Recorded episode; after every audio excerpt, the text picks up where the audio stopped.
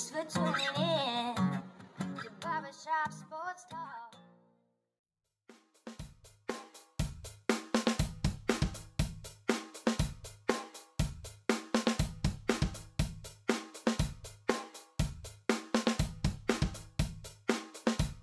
Oh, thank you all for tuning in to the four hundred first episode of Barbershop Sports Talk with me, your host, Daryl D. Lane, as always. Wherever you are, however you be listening, I want to thank you for making me and the show part of your day, whether it be via Spotify, iTunes, Stitcher, Apple Podcasts, Google Podcasts, iRadio, SoundCloud, Pandora, whichever podcast number platform you may be listening to me via, being recorded from Buffalo, New York, per usual. Special shout out to everybody who's tuning in via Elevation Sports Radio in Denver. Gonna have a great pod for all you guys. Gonna have Zach Williford, a k a. Mister Zach, on the show to talk N B A. We're going to talk about Durant, uh, him coming back, how he's been playing, the LeBron James explosion, fifty-plus points on Saturday, uh, Tatum on Sunday today, uh, had a fantastic game. Also, we're going to talk about Duke, Coach K, uh, retirement, his last game against the North Carolina Tar Heels that was spoiled. So a lot to talk about. Now, before we get into that, I'm going to give my shameless plug as always. First-time listener, thank you, but subscribe and follow right now. Also, share this podcast with your friends and family, whether it be via Reddit threads, Facebook groups, et cetera, et cetera. Also, check on the description below, specifically for you, Spotify. Uh, I have everything timestamped. Just click on the timestamp, and it will send you to whichever part of the podcast you would most like to listen to. For example, I'm going to be talking about uh, N F L draft scouting with quarterbacks for the first part of the podcast, then we're getting into bits and pieces of the Mister Zach interview. So, depending on which part you want to listen to, click on that, and it will send you to that part of the podcast, right?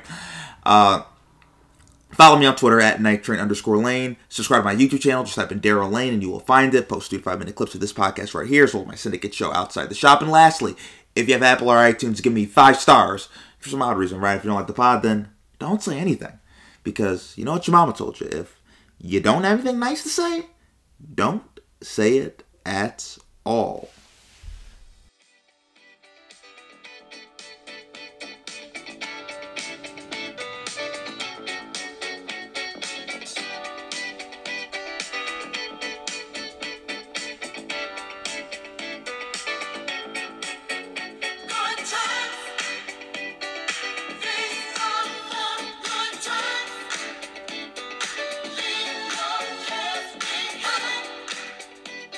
And now it's time for my monologues that Kenny Sim loves so much. And speaking of Kenny Sim, the scouting expert for two forty-seven Sports, who loves N F L draft scouting, he's been really following this combine stuff that's been going on. We're going to have Kenny on next week sometime to talk about all the news that happened with the combine, all the forty-yard dashes, all the interviews, Q B talk.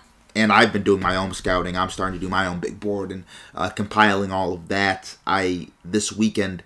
Last few weeks, actually, I got a chance to really dive into the Q B class uh, for the two thousand twenty-two N F L Draft, and there's been a lot of talk about it. So just quickly, I'm going to give my synopsis, my thoughts on this.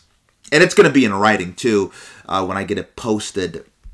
The form I'm going to get it posted on, I'm just seeing where, but I'll let you guys know when I figure that out. But uh, the little rough draft edition, all my notes. Number one, Matt Corral, quarterback out of Ole Miss. Number two, Carson Strong out of Nevada. Number three, Kenny Pickett out of Pittsburgh. Number four, Malik Willis out of Liberty. Number five, Sam Howell out of North Carolina. Number six, Bailey Zapp out of Western Kentucky. Number seven, Desmond Ridder out of Cincinnati. Number eight, Caleb Elby out of Western Michigan. Number nine, Brock Purdy out of Iowa State.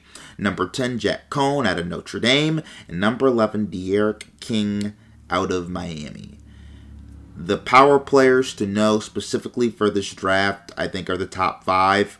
Corral, Strong, Pickett, Willis, and Howell. Uh, people like Desmond Ridder, I'll tell you guys right now, I'm not a major fan. Uh, I know he ran sub four point five at the Combine this past weekend. Uh, big arm, athletic. Called a lot of his own protections at Cincinnati, but he was one read a lot of the time. The passing wasn't very high level. Uh, I also thought Cincinnati had a very good offense, and he didn't uh, operate it to its fullest potential. I thought he left a lot to be desired there as a quarterback, and I think he's very raw there. So I just want to give those thoughts on Desmond Ridder, because I know there are people who love him. I don't. Number one for me is Matt Corral. Matt Corral was number one for me by a wide margin. Uh, first of all, he has an explosively powerful arm. Uh, he processes things. He goes to his reads very quickly from one to two to three to four. And I even love that he's always looking for deep shots down the field. And it's like one, two, three, not open. Okay, now my fourth read, the back out of the backfield, I'm going to go there. Uh, he can move very well within the pocket. Does a good job when he moves in the pocket of keeping his eyes downfield so he can make throws down the field. His ball placement is very good. He allows his receivers to get yards after the catch. Very quick release. Uh, there's a lot to love about this kid. Also, military background. I think he has like four or five family members in his immediate family that are Navy SEALs. So, you know, he's tough. I uh, don't want to make too much into that, but he understands leadership probably. So those are all things that check out in my box.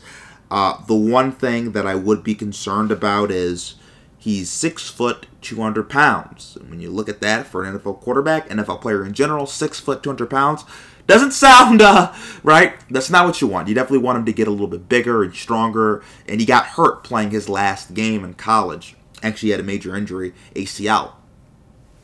So you have to make sure the medical's there, check out as well. But from the film I saw, he's the best Q B in this class right now by far. I think he's the best one who's ready to go right now. Uh, there is the size concern. I understand how that can make him go down in some people's boards. But that's Matt Corral for me. And Matt Corral, by the way, pretty clear number one for me. I think he's a top fifteen to twenty pick in the draft. That's probably where he'll fall on my board. I haven't obviously piled up a massive board yet of where I rank all players by position because I've only just gotten done with the quarterbacks, but fifteen to twenty range sounds about right.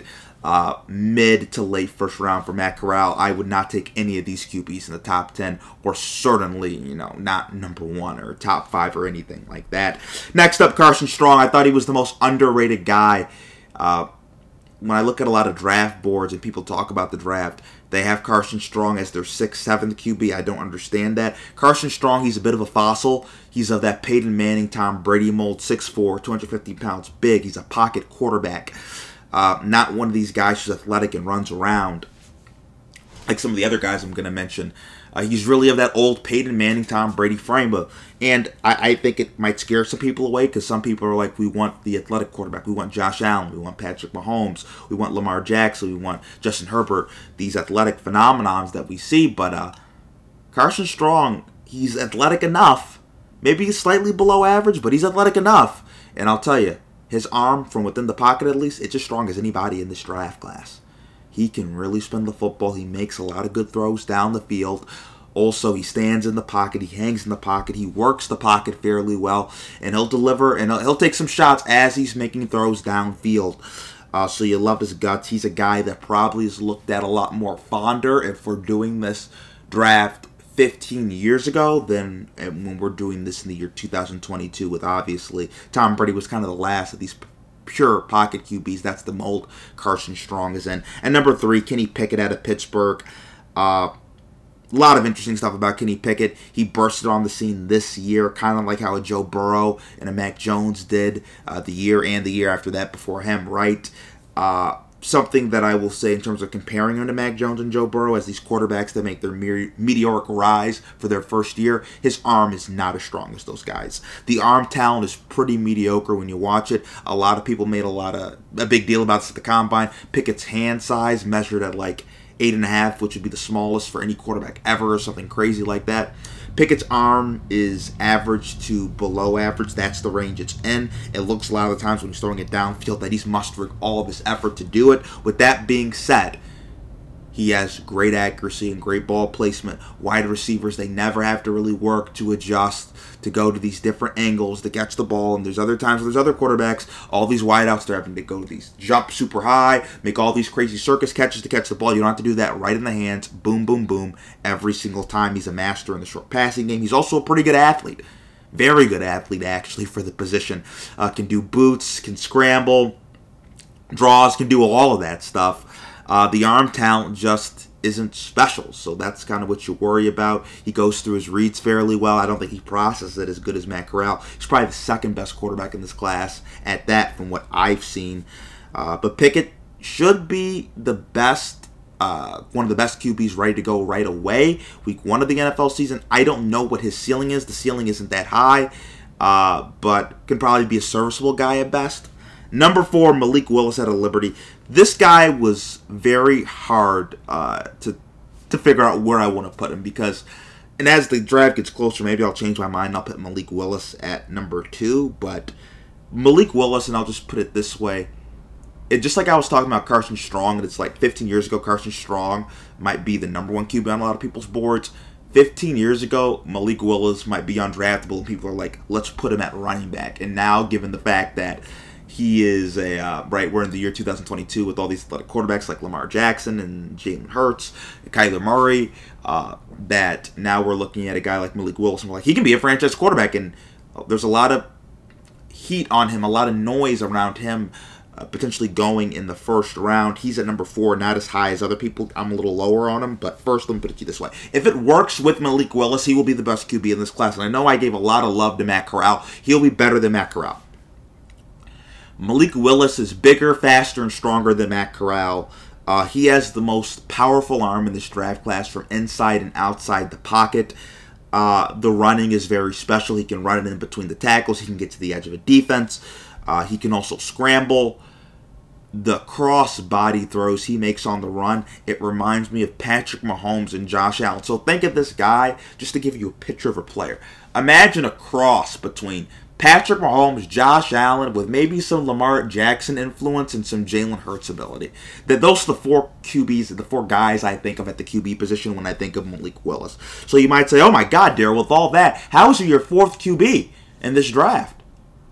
And also, if you really peep this, if I said Matt Corral is my number one by far, and I said Matt Corral is fifteen to twenty on my board of overall players, if Malik Willis is my fourth Q B, that means he's probably a second-round pick. Folks, you're right. Right now, I would probably have Malik Willis somewhere in the second round. So how is he this low? There's a lot of good, and his good is better than anybody's, but his bad is bad. Constantly misses open wide receivers. Constantly, and it's just like, I want to fall in love with you, but you, you keep doing all these crazy things.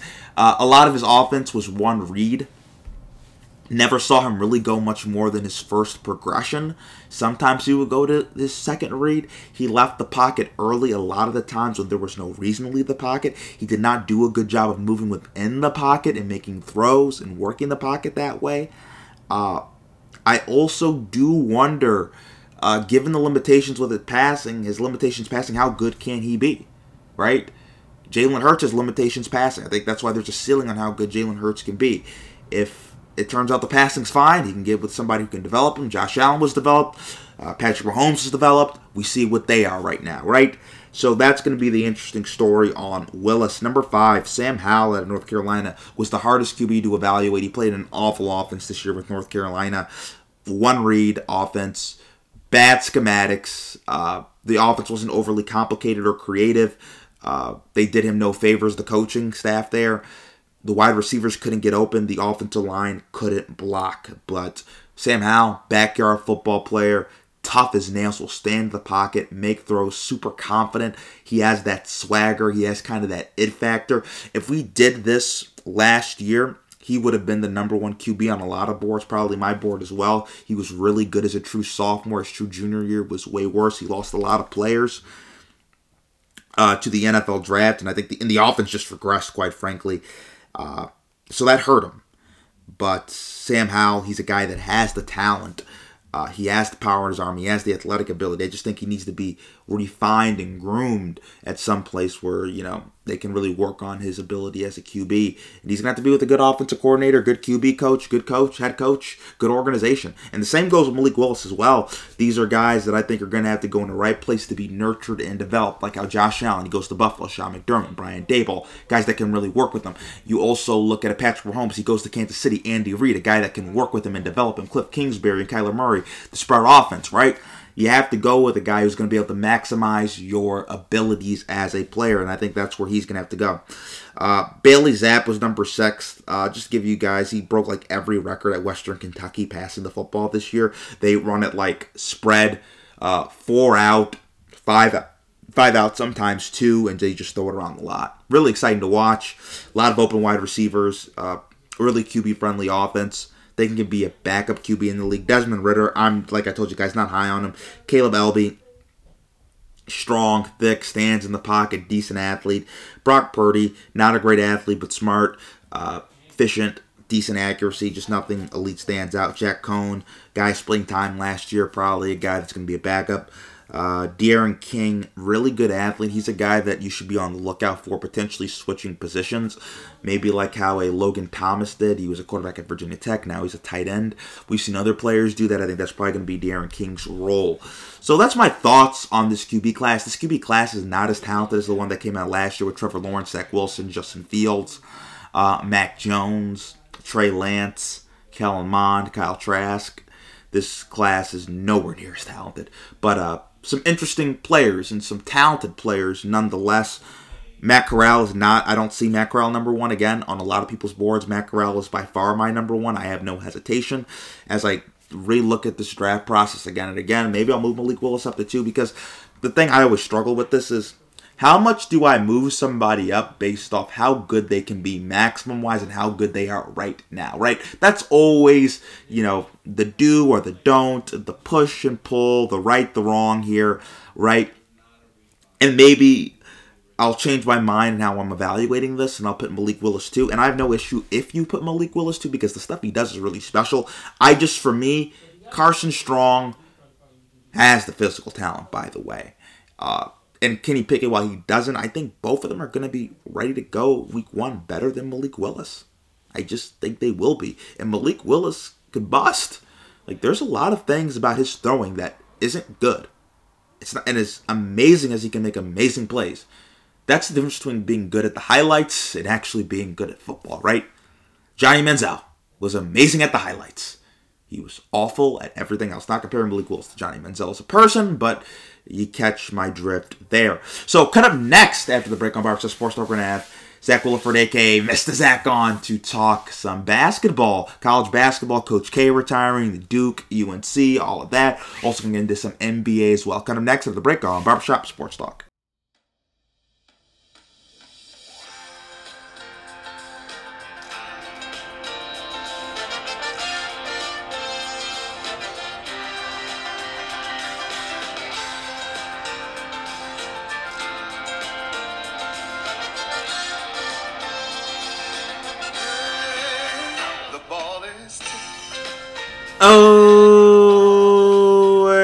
With Barbershop Sports Talk, and we have Zach Williford, a k a. Mister Zach. How you doing?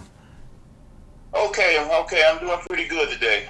How about yourself? I'm doing absolutely fantastic. So first, what I want to talk to you about, and I know you got a chance to catch uh, a little bit of the later stages of the game, but the U N C Duke game, Coach Mike Krzyzewski's last game ever at Cameron Indoor Stadium. What did you well, think? He, he he he lost, you know. Uh, it was a lot of fanfare and, and, and, and a lot of a big rivalry, a lot of fanfare, a lot of publicity. You know, um, his his boy his boys didn't get the job done, but you know it was a it was a big it was a lot of things probably went into that, that game, and the few distractions and and and a lot of pressure. It was a lot of a lot of big time. Uh, A lot of big-time people at that game. Carolina, Carolina played free and loose, probably, and Duke messed up. Um, I'm a, I'm a, I'm a long-time fan of the of, of the rivalry, but um, it's, it's it's the time has come, man, to um, move on. Coach K, Coach Boeheim, uh. Guys have been coaching thirty or forty years at the same school. You know, it's time to move on. Recruiting is different. Players' attitudes is different. It's probably kind of stressful right now to coach. Do you think the transfer portal and how college athletics has changed is the reason Coach K wanted to leave, or do you think it was just, you know, age related? It's time for well, me to. Well, Coach K, Coach K, his, his hair might his hair his hair might be black, but Coach K is in his seventies, I think. He still got black hair. Joe, are we sure that's not hair dye? Yeah, of course it is. course it is. Well, he has some money to afford it. Oh yeah, well you know he's probably. He, I mean, you know, you, you might you you might look like that, but he is not a young man. Uh, stress a stressful position. Um, recruiting is different. You know, he came from a, he came from a philosophy of coaching and a tradition of coaching where Duke was one of the last schools to have guys that do one and done or early entry draft. Most guys at Duke stayed all four years. Uh, they call it the hardship draft, but most guys that went to Duke were in hardship status. Uh, Grant Hill stayed four, Leitner stayed four, and the list goes on. Um, I think Corey McGetty and William Avery probably were one of the first two people that ever leave Duke early, you know. And um, Coach K had to adjust to the one-and-done philosophy of college basketball over the last ten, twelve years maybe. And um, as you notice, they didn't win as many championships over the, and, and lately as they did back in the day when they got to build a foundation and players stayed at colleges three and four years and they got to build up the chemistry. The one-and-done thing, it wasn't it, – it, It was it, it wasn't in favor of, of Duke. Yeah, and it's interesting too because when you look at it, right, like if you don't if you don't want one and done's and you want guys who are going to stay three and four years, now those guys aren't as talented. I mean, back in the day, if you wanted a guy to, to stay three or four years, you'd get what a guy who was going to be one of the better guys in the country. Now all the guys who are the better guys in the country, they're all thinking one and done. So, like, you have to almost run it like a Butler, a Loyola, Chicago, like a mid-major. And obviously, you don't want to sacrifice the recruiting to that extent, so it's kind of like a damned if you do, damned if you don't. So he had he had, he had to change his change his way of moving and change his way of thinking to compete because... Like I said, one and done really wasn't his style. That's that was more of a Kentucky style. The one and done uh, players coming, you know, one year and they're, and they're out, um, and and it became it, and it, and it became a consistent Kentucky thing. Duke wasn't part of that. Car- Carolina, Carolina really wasn't a part of that. That was um, other colleges did that. Las, uh, Las Vegas, uh, Louisville, uh, Kansas. Guys come for one year and leave, but uh, overall, uh, that wasn't Duke's style. Like I said, Corey McGetty, and I think was, was one of the first guys who left early. I don't know about Elton Brand, but if you go back over the, over the years of Duke basketball, you know, Dunleavy and all those guys, they start, they they they they stayed. Why do you think Coach K was so hesitant to adopt the one-and-done philosophy? Do you think he was just simple as that he wanted to build chemistry? He's more of a teacher. He's a teacher. And a, and, a, and, a, and, and, and, and the teaching course, it takes more than one year. You know, to get his players equipped and pro-ready, you know, it takes more than a year. And, um... It shows. It shows in their production once they get to the league. That a lot of a lot of guys struggle. A lot of one and done struggle over the years, you know. And uh, the only reason for the one and done because they eliminated the high school entry, early entry. So hmm, after two thousand three, two thousand four, they eliminated the high school entry. Um, so they had to go with college. So the one and done became more of a thing. Um, some players, some schools is fortunate enough to get the one and done guy, but you know you can bring down a you can down, you can bring down a list and read over the years of the success of high school players that came in, and it wasn't very big. You know, a lot of high school players faded out. You know, a few became a few became uh, N B A legends, but overall, the high school thing really wasn't a success.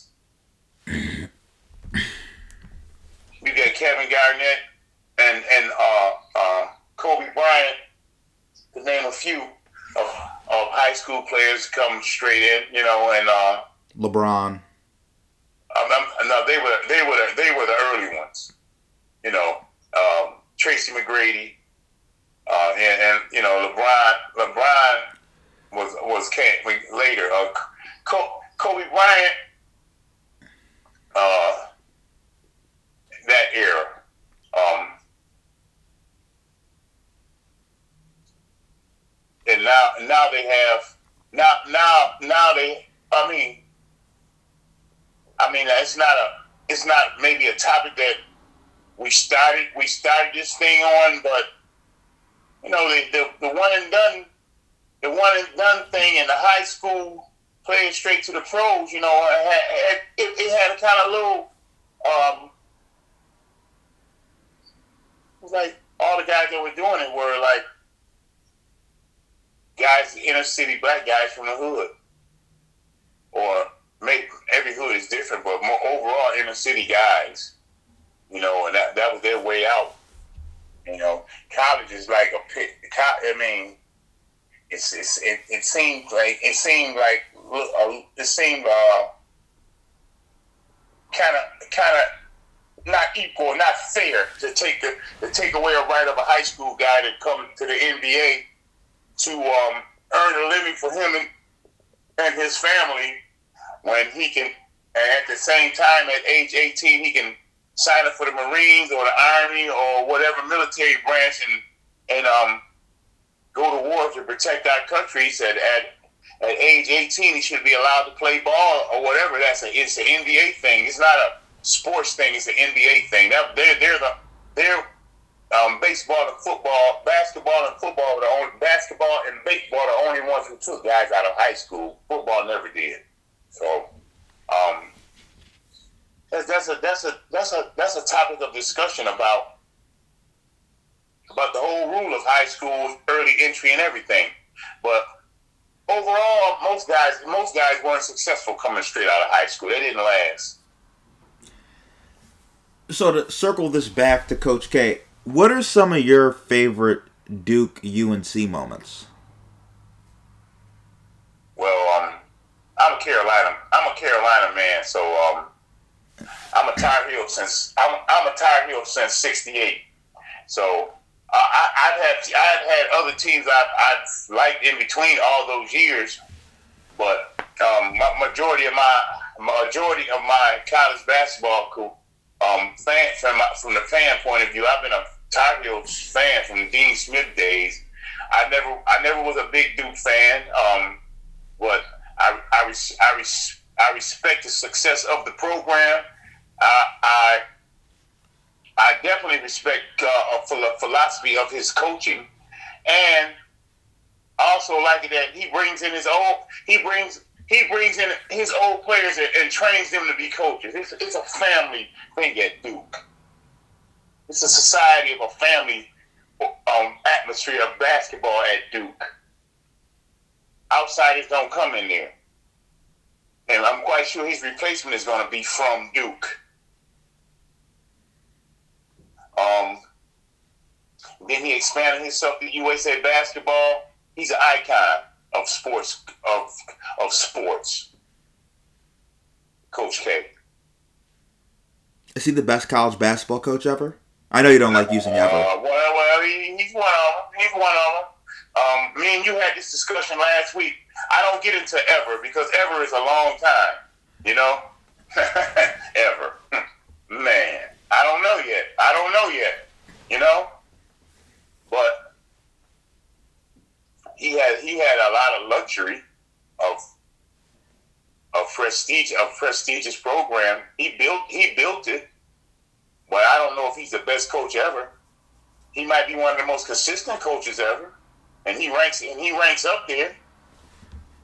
Uh, his uh, execution of his plays and his last minute basketball adjustments are are, are, are legendary. Um,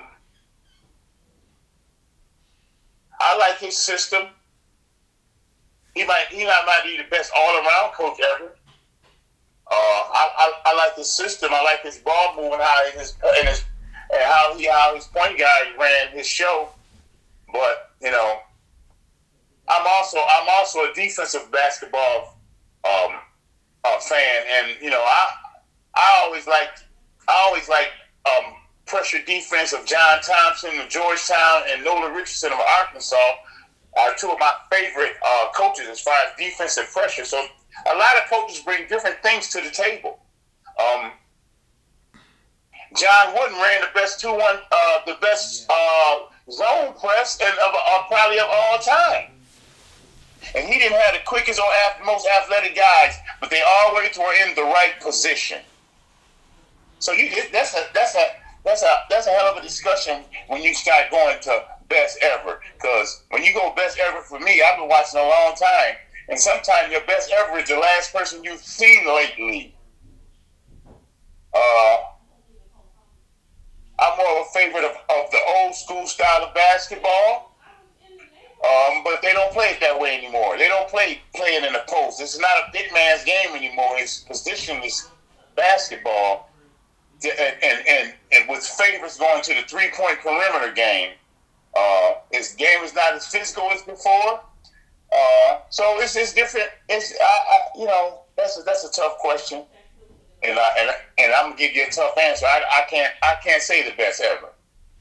Because then, I, then I'll be going into, is it is the is it the best ever because he has the best record? Is he the best ever because he's my personal favorite? Is he the best ever as the way, you know, you had a guy named Denny Crum back in the eighties at Louisville was a, was a hell of a coach. um, How about this? When I say Coach K, what type of names is he in company with? John Wooden. John Wooden, and ain't no more names after that. It's a it's it's it's it's, it's a bunch of it's a bunch of contenders. But you know when you go when you when you when you get to that level, like I said, John Wooden, uh, I can't um, Dean Smith, um.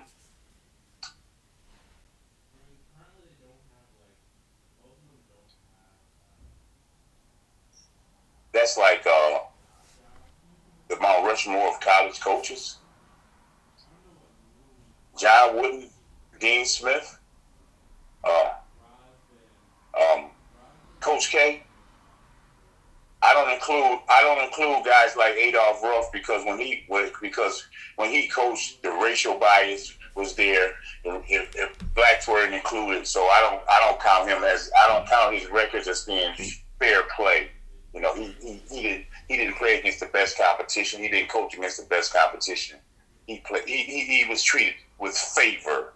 You know what I'm saying? Yes. So his his his those though I can't I can't take away history and I can't I can't take away history and I can't make believe that it never happened. And I wouldn't tell his kids that your dad your dad sucked as a coach, you know, but I would say your dad didn't play fair, you know. He didn't treat us, he didn't treat all people fair. He was a part of that society. So I can't give him a vote. I can't give those guys a vote of being the best ever at anything because they didn't play against the best. So let's circle all the way back since you're a U N C guy. Can some... I give you any better answer than that? Oh, no, I liked your answer. Oh, you, you have more you want to elaborate on that? No, no, no, but I'm just saying that hits home with me to... The fair play and equality hits home with me, even over the aspect of sports. You you scored your you scored your records on an uneven playing field. The the black guys weren't allowed to play, so you didn't you didn't you didn't you didn't you didn't bat against the best outfielders. You didn't quarterback against the best secondary guys. Those slow ass safeties you was throwing against couldn't play now. So some of those records don't ain't fair to me. That's all. Well, that's fair. That's fair. That's the argument people make against Babe Ruth. Uh, obviously, baseball wasn't integrated when Babe Ruth was playing, so I definitely understand your thoughts on that. But I want to circle back to this since you're you said you're a U N C guy. Coach K yeah. versus Dean Smith. Coach K versus Roy Williams. What were some of your favorite Duke U N C games? Um, the Bat Shane Battier era were some were some great games. Um, the Rasheed Wallace Stackhouse era were some great games. um, the Tyler Hansborough era, uh, the Tyler Hansborough era of North Carolina and Duke were some bloodbaths. Um, overall, it's, it's overall they are, if you go back, um, I'd say Coach K did a lot of catching up. I think North Carolina had a big lead on them, and Duke started catching up as the years went on. You know, I, I think at one time after like a hundred, a hundred times playing, it was almost like fifty, fifty, fifty. Um, before Coach K, uh,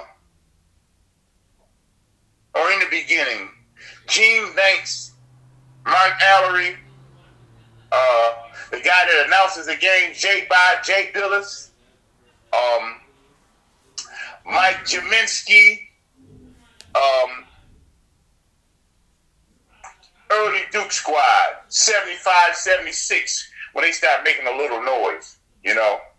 Um, and I'd say eighty, eighty-two, eighty-one, Johnny Dawkins came, and he was the, he was the first up make.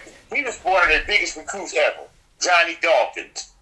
And from Johnny Dawkins, they, they, they, their, their um, high-profile players grew.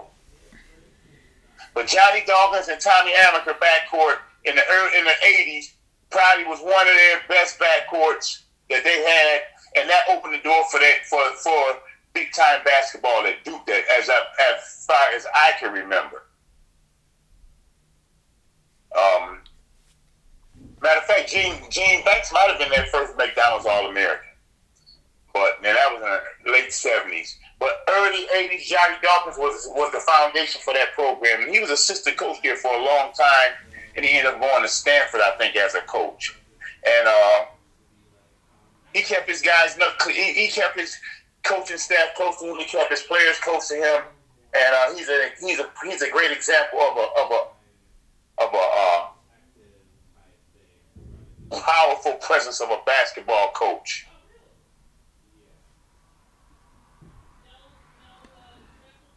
Do you, I and I'll ask you this this way, because you said you're a U N C guy.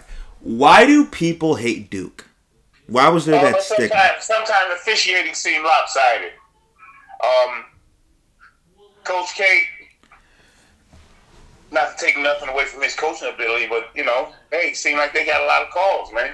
You know, that, that's what, you know, but that's that's from me being an uh, N C man, you know, a North Carolina Tar Heel man. Duke seemed like they got a lot of calls, like New England in football. Yeah, the Coach K had the refs in his pocket, man, you know. But that's just his power. That's just the presence he, he brings to the table when he shows up, man. The big shadow comes into the gym, man, when Coach K comes in. And um, he um,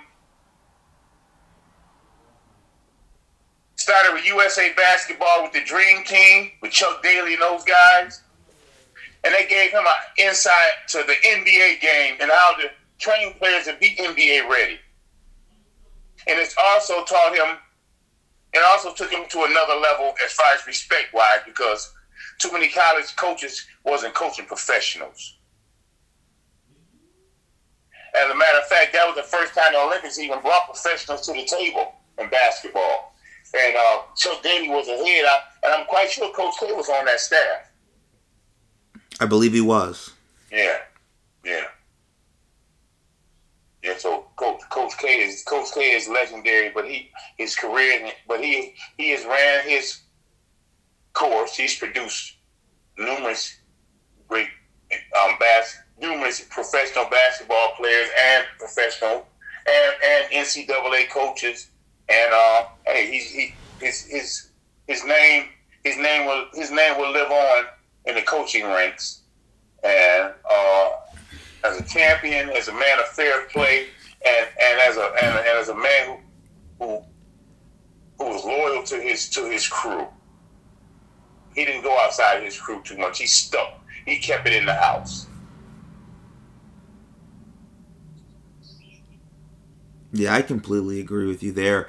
I do you think Coach K would have done if he ever decided to coach in the N B A, if that ever would have happened? I know there was one point, I believe there were reports like ten, twelve years ago where the Lakers wanted him. Theoretically, if he had ever left Duke and coached in the professionals, how good do you think he would have been? Do you think he could have made that transition?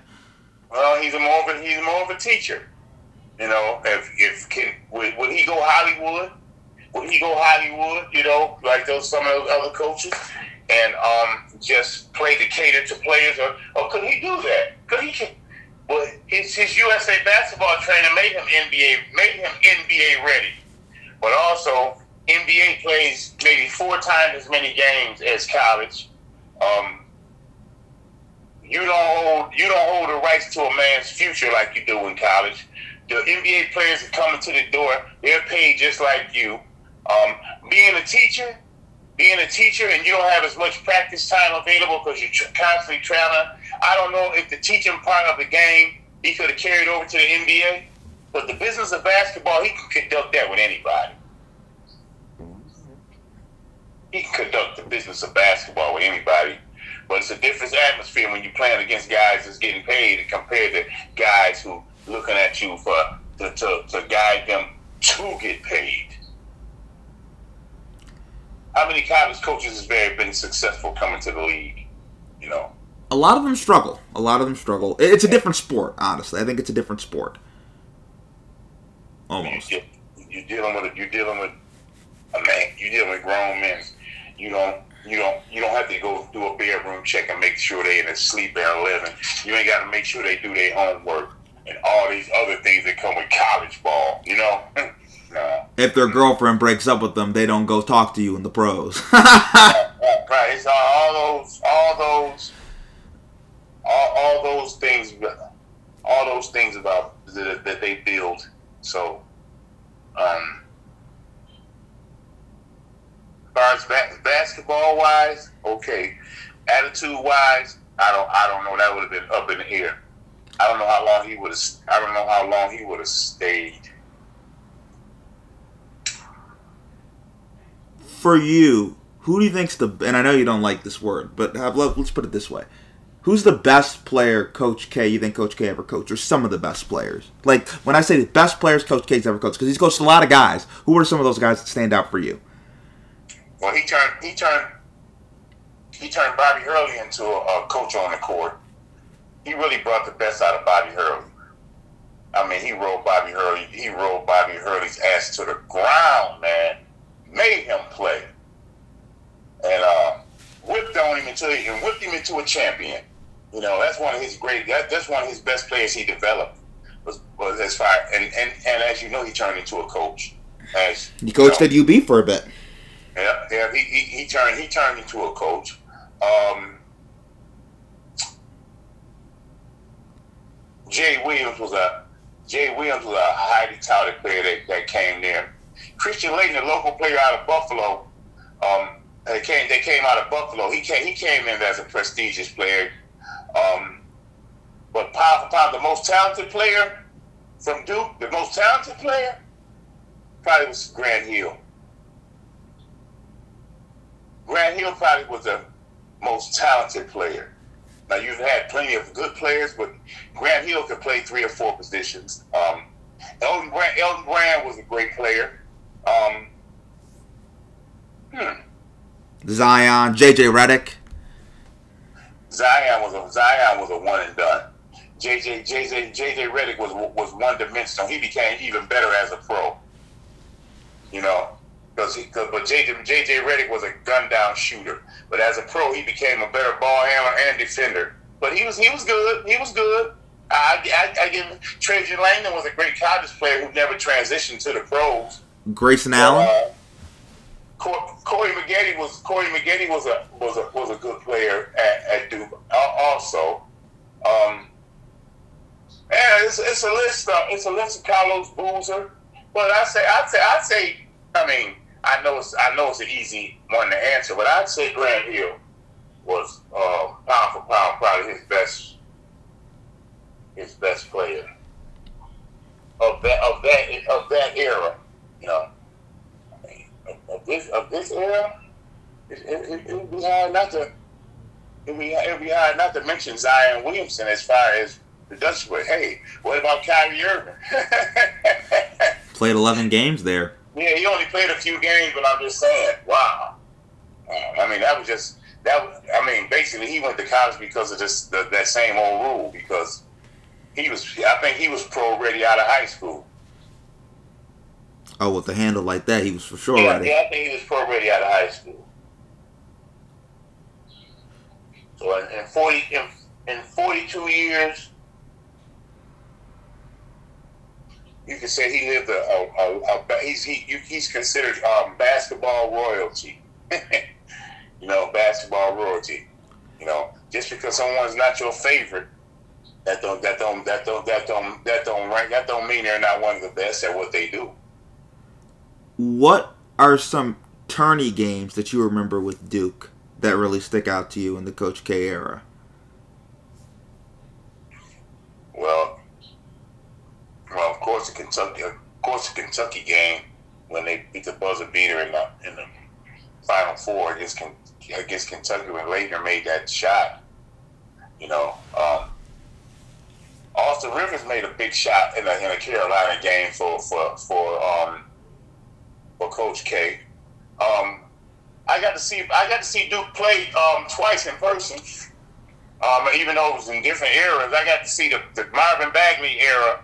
The guy Marvin Marvin uh, that was twenty eighteen. I got to see them play in the March Madness up in Pittsburgh. Um, my and in fact, and my son got to interview Coach K and asked him two questions. uh, and um, I got to also see Coach K in uh, eighty-six in the Mac. In the Final Four, I saw them play uh, at Reunion Arena. They played uh, the Final Four was Kansas, L S U, Louisville, and Duke. Um, Louisville beat Duke in the championship. Yeah, yeah. So I, I got to see Coach K three times face in person. Um, I guess I, I, I guess that was a big deal. I, I, I guess that I guess that was a big deal, but his name his name speaks for itself. And um, congratulations to Coach K. If you're out there listening, man, congratulations to you, man. Hey, you set a high standard at Duke, and there's gonna be some big shoes to fill. I tell you that much. So what we're gonna do is we're gonna take a quick break, and then kind of next after the break on Barbershop Sports Talk, we're gonna talk some N B A. Kind of next after the break on Barbershop Sports Talk.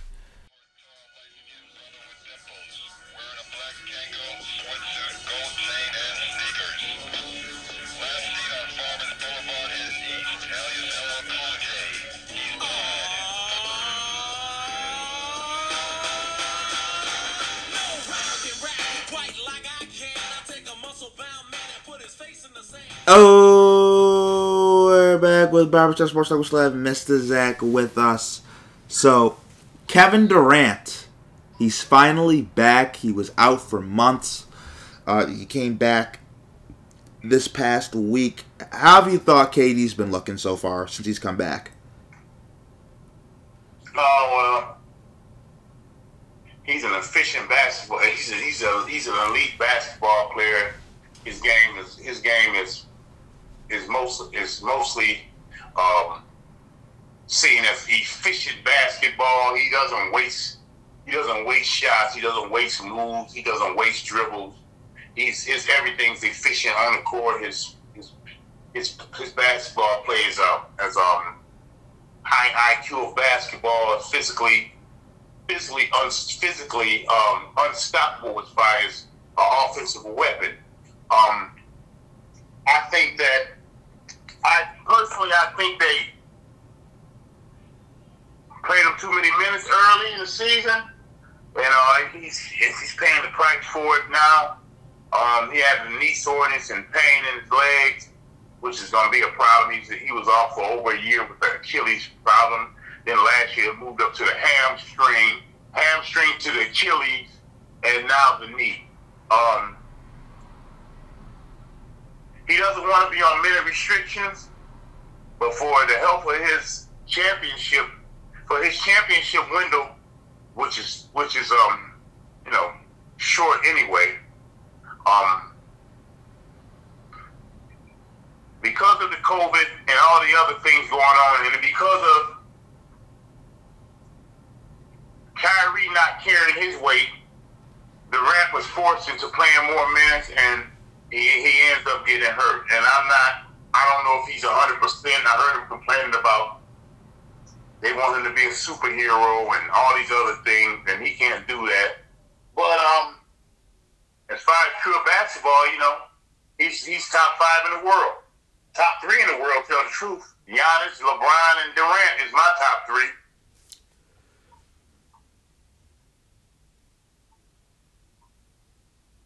How Kawhi Leonard was in that in that lineup, but Giannis moved in. Oh, you had Kawhi over Giannis. Oh heck yeah, didn't you?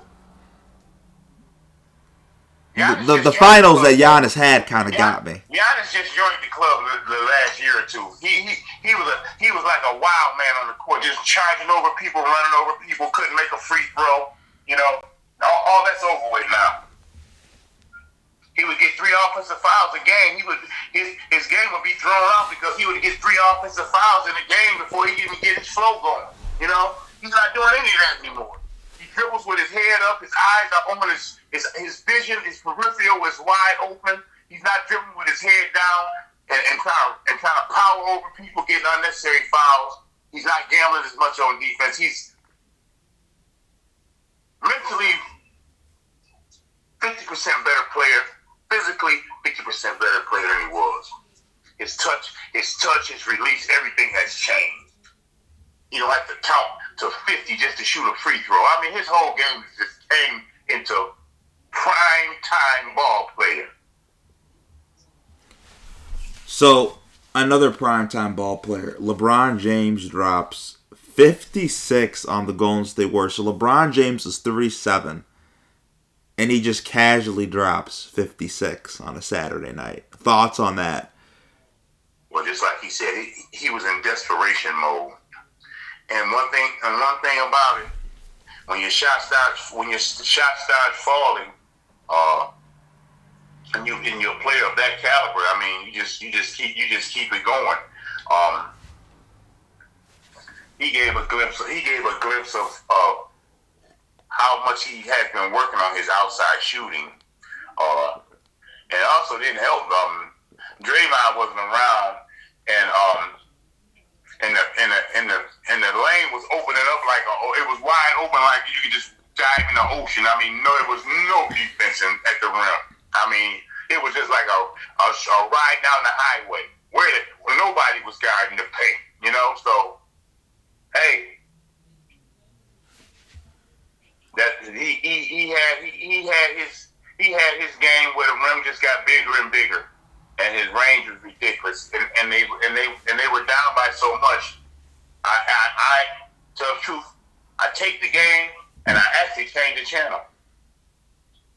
And I watched the game again late last night because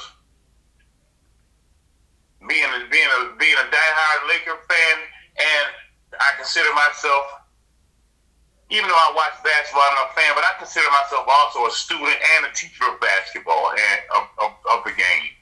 So I'm a fan, but I, but I, I, I watch the game from a different perspective than a fan. I watch the game as the of the science of the game, of the movement of the game, of the strategy of the game, not just jumping up and down when a person scores a bucket. I like to know how they scored it, what play they used, what type of defense they were going against. And that's how I learned how to watch basketball, almost like from a coaching point of view. So I might watch the game from a different way than, a, than the average person, you know? Um, Kevin Durant is a Kevin Durant is a is is a is a is a has a is a has a great weapon and an outside shot. Um, took his game to another level when his ball handling skills increased. He took it to even another level when his court vision increased, which happened at Golden State. When he found out he didn't have to carry the load and he could hit the open man, basketball became easy. It was almost a joke, the way they were treating people.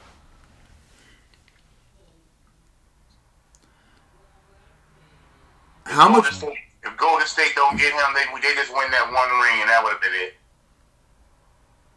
Oh, you really believe that? No, I know it. And you, you know it too.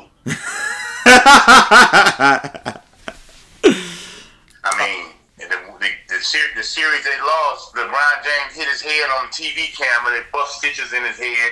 Kyrie broke his kneecap, and Kevin Love hurt himself. LeBron almost carried him, carried him to the promised land. Um, and, and, and, and I'm not, not disrespecting a title, but, you know, um, um, Ezekiel and, and um, number twenty-seven, Paluk, the, the guy that fouled everybody, um, um, and Livingston, all those guys played a big played a big part. Uh, that's the, the second the second time we, we made the comeback in sixteen. They say it's, they say it's because of Draymond got suspended, but um, we stole their heart. We we we took their heart out. We took their heart and we we took their heart and we smacked their face with that with that comeback. They had to go get. They had to go. They had to go get the secret weapon, which is like. It's like when somebody beat you up, you go home and get your big brother, man. They came back with Kevin Durant and all hell broke loose. Steph Curry had to go get his big brother, and then then Cleveland was in trouble after that. You know, that, that, that, and that, that, you know, but Durant walked away and he went and played against, he went and joined the team that whooped him. You know, people didn't like it, but he, he got his results that he looked for, and now he's on his own.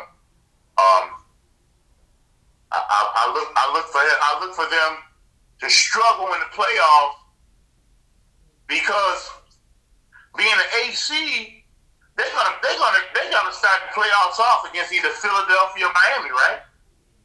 Yes, in the East, yes, the Nets will.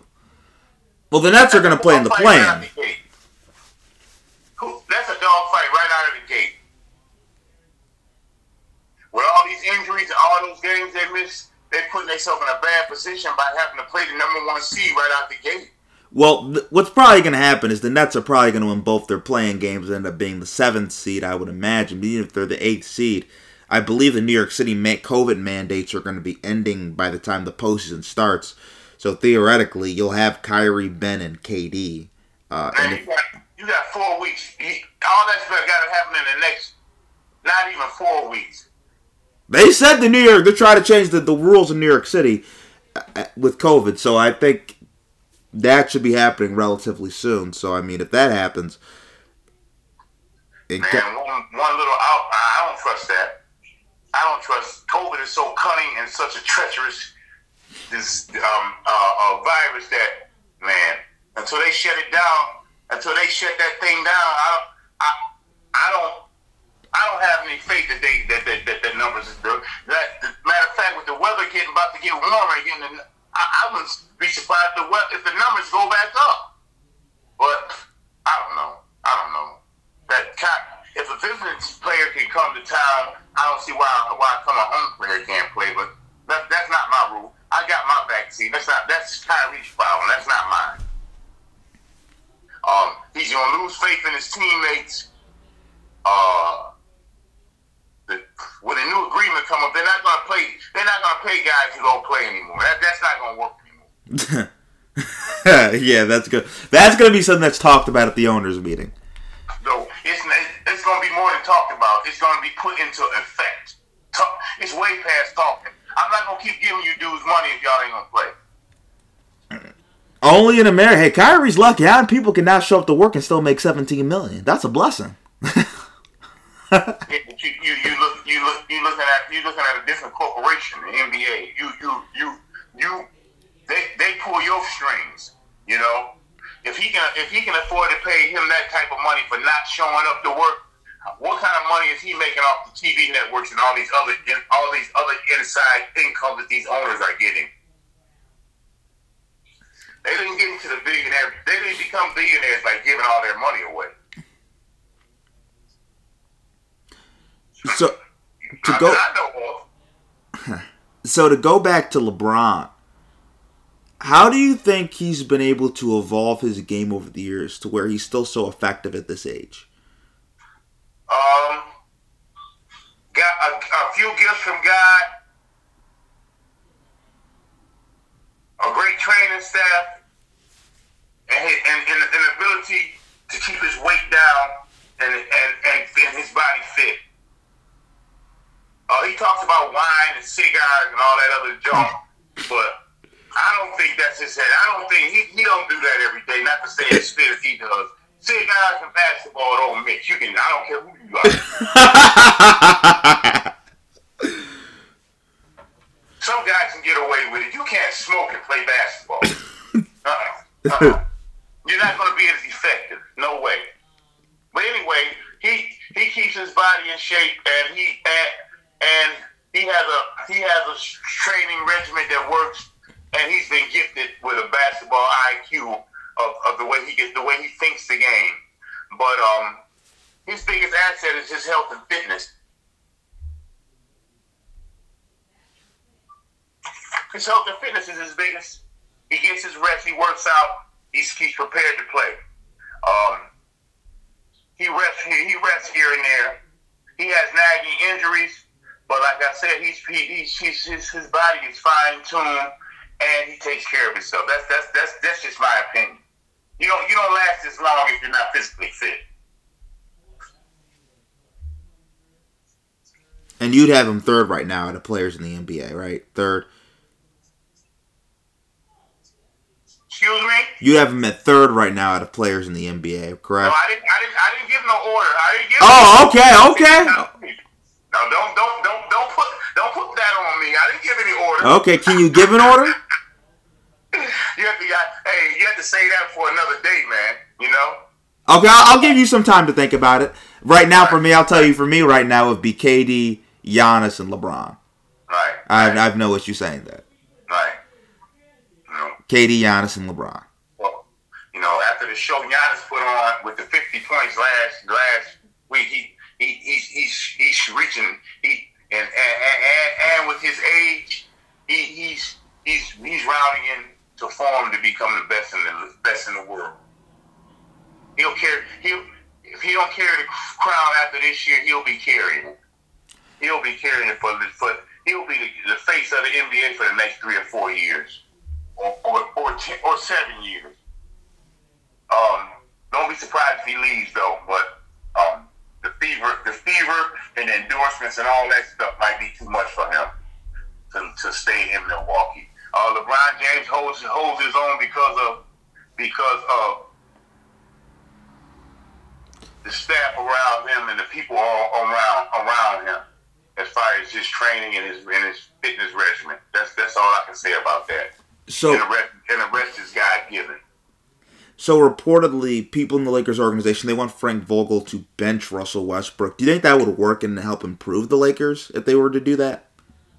Um, if you if you make it if you if you make if you make him if you make him feel like that's a big deal, you, if you make Russ feel like that's a big deal, you know, and if you make that make him feel like that's important, but um.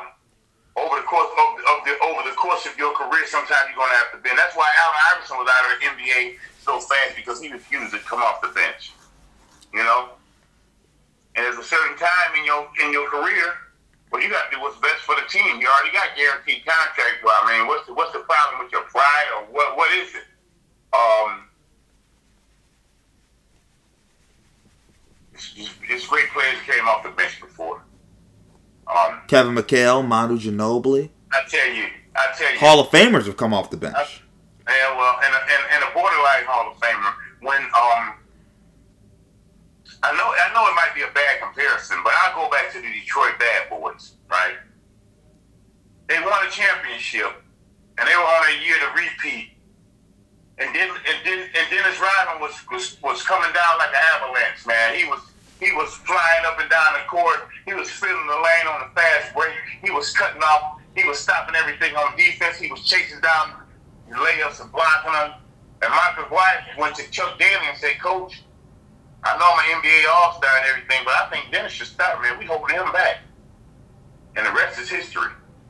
Aguirre got his second ring, and, and Rodman became a focal point of the Detroit Pistons organization.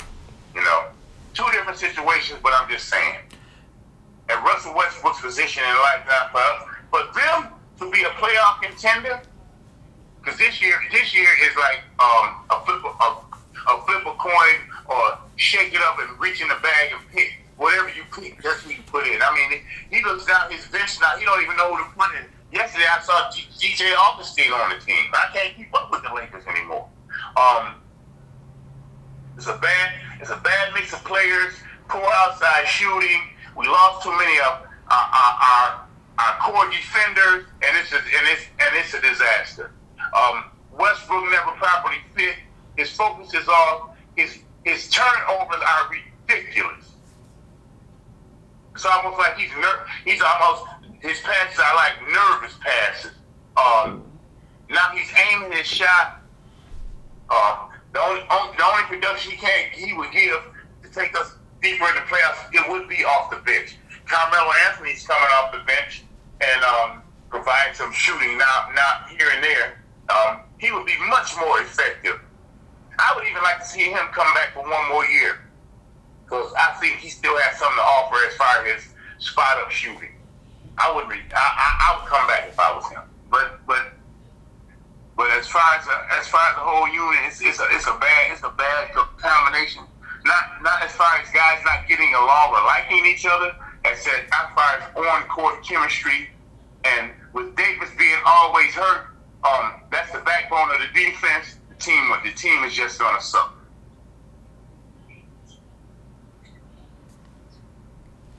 If Russell Westbrook comes off the bench as a leader of what you would call the six-man crew or the funk mob or whatever they want to name themselves, and they bring energy to the team, and, and he gets to do his triple-double thing or whatever, okay.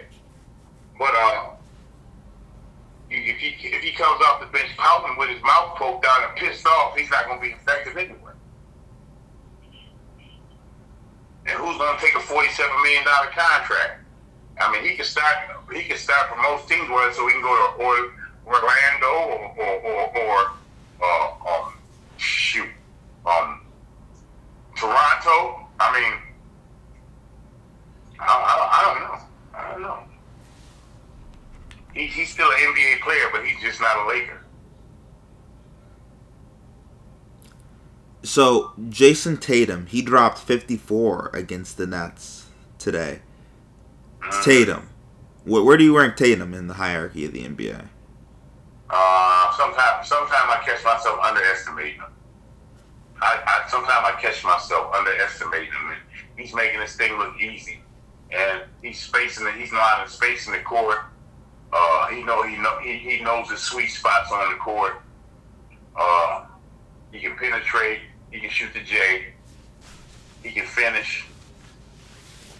He, he, he's special. He's special. He's not top three in the N B A. He's not on top three over in the N B A, but he's top ten. He's top ten. He's may, he might be top ten, and he's and he's definitely one of the best four players at his position. Would you say he's a top five wing? Is he a top five wing? As far as small, as far as forwards, you gotta go. You go, you go, Kawhi. You, I mean, as far as playing now, you go LeBron James, Kevin Durant, Kawhi Leonard, Tatum's in that lineup, in that, in that, in that position. Um, Jimmy Butler's in that position. Okay, there you go. Is he better than Jimmy Butler?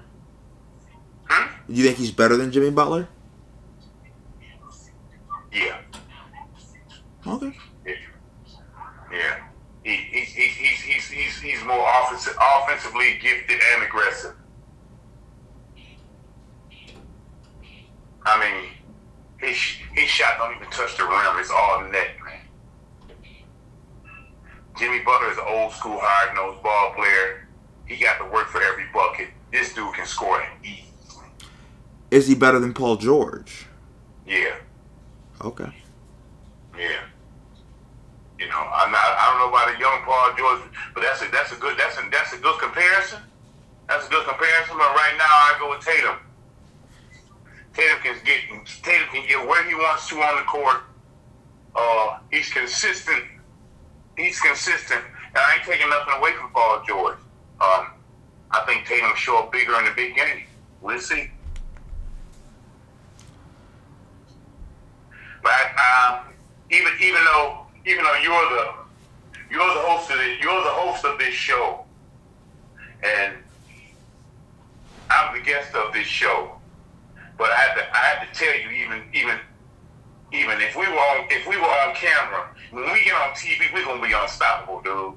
But because I can answer, because there won't be no pauses in my question. You can see my, you can exactly see my facial expressions on some of these questions you asking me, man. Because I gotta give it to you, young man. You ask great questions, man. That's a hell of a comparison right there. I don't know if you had that written down or not, but or that just came off the top of your head. But that that's that's a that's a hell of a comparison. But see, your generation is in. Is into comparisons, you know. You your generation is into comparison. The press is into comparisons. I mean, I mean, they spent a whole they spent a whole talk show comparing guys to Michael Jordan. Michael Jordan finished balling twenty-five years ago. Why do you keep comparing? I mean, to, to, sometimes that'd be such a waste of time. They got nothing else to talk about. Oh man, that that that that that that tanks that that tanks these guys, man. Michael jo- Michael Jordan is Michael Jordan is up there and, and leave it alone. I, I think you're having a criticism first take. I think that's a first take criticism right there. He played he played he played the game. He he, he played the game like Allen Iverson said last week, dude. He didn't he didn't look real. He was slithering around the court, and before you know it, he's snapping your head off. I mean, it's a, it's a bad comparison. When you see LeBron James and Michael Jordan stand side by side, you see the, you see the size difference? I mean, LeBron is like way wider and, and a lot taller and bigger. But when, when, but when Jordan got on the court, everybody was the same size. You, you, nobody was bigger than him. I mean, when he came down the lane, he looked like he like he just stopped growing, man. So I mean, comparisons are, I, I, comparisons are, are are good conversations, and and, and sometimes good debate. But sometimes it ain't fair, man, because the older guys get put, the older guys get neglected in these comparisons. But that that that that Jason that Tatum.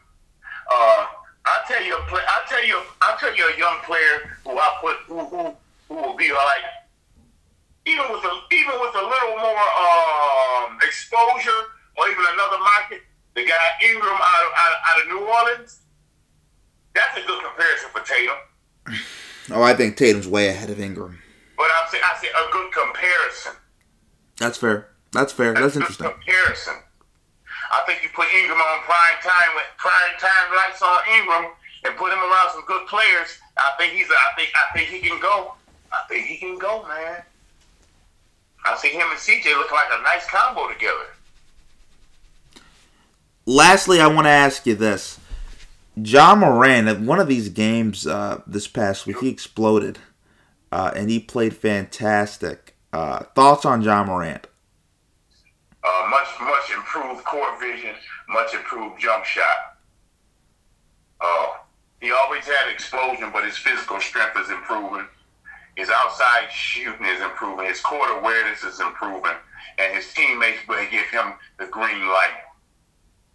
Um, you can you can underestimate him at times because of his smallest frame, but if his explosiveness His explosiveness, he, he has a he has a kind of an awkward release sometimes, or but he has Russell he has Russell Westbrook and Derrick Rose explosiveness in his in, on his on his explosion to the court to the hoop.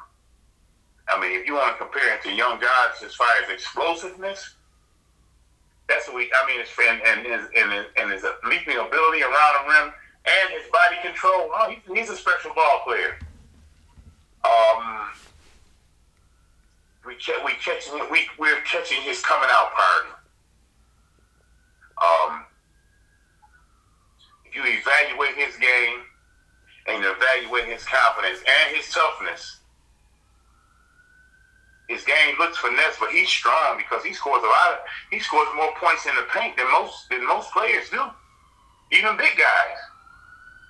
Um, I have, I, I would love to watch him in person. See how fast he really is.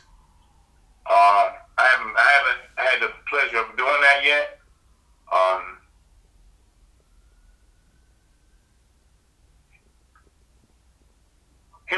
Young is a good comparison. And and since you, and, I mean, as far as that age bracket, those are the two up and coming young guys of that era. But I think I think I think Ja Morant has a has a has a toughness that even a little more toughness than. Of course, he has more physical ability than than um, Trae right. Young, as far as explosiveness, but as far as um, quickness and ball handling and and, and, and craftiness of the on the court, um, the, I, I mean, Trae takes a back seat, you know, but Ja, but Ja Morant is is making a name for himself, and he will be richly rewarded with this next contract. He's a Memphis Grizzly. That's his team. He's a franchise player, and that's what he, he don't look for him to go anywhere.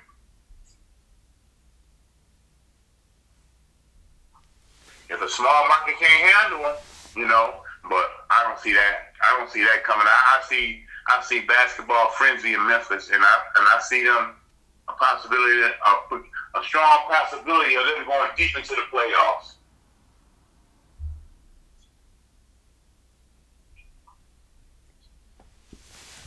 Zach. Who knows, they might even be able to bring in a, a, a, a maybe not an eight, a eight, a eight grade free agent, but a couple B grade free agents. Uh, I take my hat off to their coach, and and his players play hard for him, and that's one thing you look for in a coach. How does how do how does his players react to him? Do they what, do they fight to death? Do they fight to death for him, or do they just go through the motions?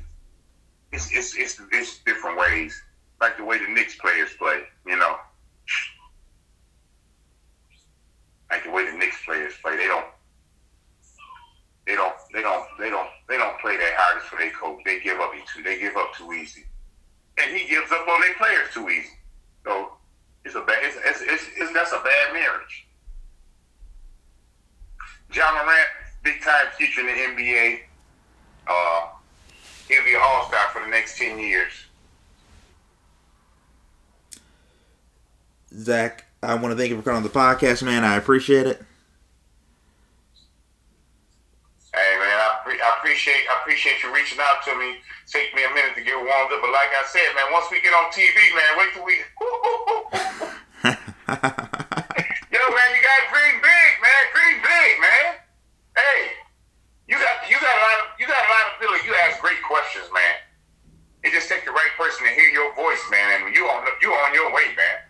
At least I can say I knew you when you before you got famous. Thank you, thank you. Hey, I man, appreciate real, it. Real, hey, hey, hey. Sometimes you got sometimes you got to give yourself some credit, and I'm so I'm gonna give it to you, man. You do you're doing a great job, man. Thank you. I, I appreciate it. You got it on the ground floor, so when you, like I said, when you get famous, man, don't forget about me. Oh, no, I won't forget about you. You're the first person we're going to have on the show. Hey, man, my boy Pee-wee, my boy Pee-wee, who is one of the best, who one of the most knowledgeable sports people I also know, my man Pee-wee Brown, he's been listening to your show, and uh, he called me personally on the phone and said he liked our, our show, man, you know? So, uh, hey, hey, you catching you catching some attention from some knowledgeable, knowledgeable people. Yes. Thank you. I I, I appreciate it. I All really right. do. All right. And once again, I want to thank Zach Williford, a k a. Mister Zach, for coming on the podcast. I really appreciate it. And I want to thank all of you for tuning into this episode, the four hundred first episode of Barbershop Sports Talk.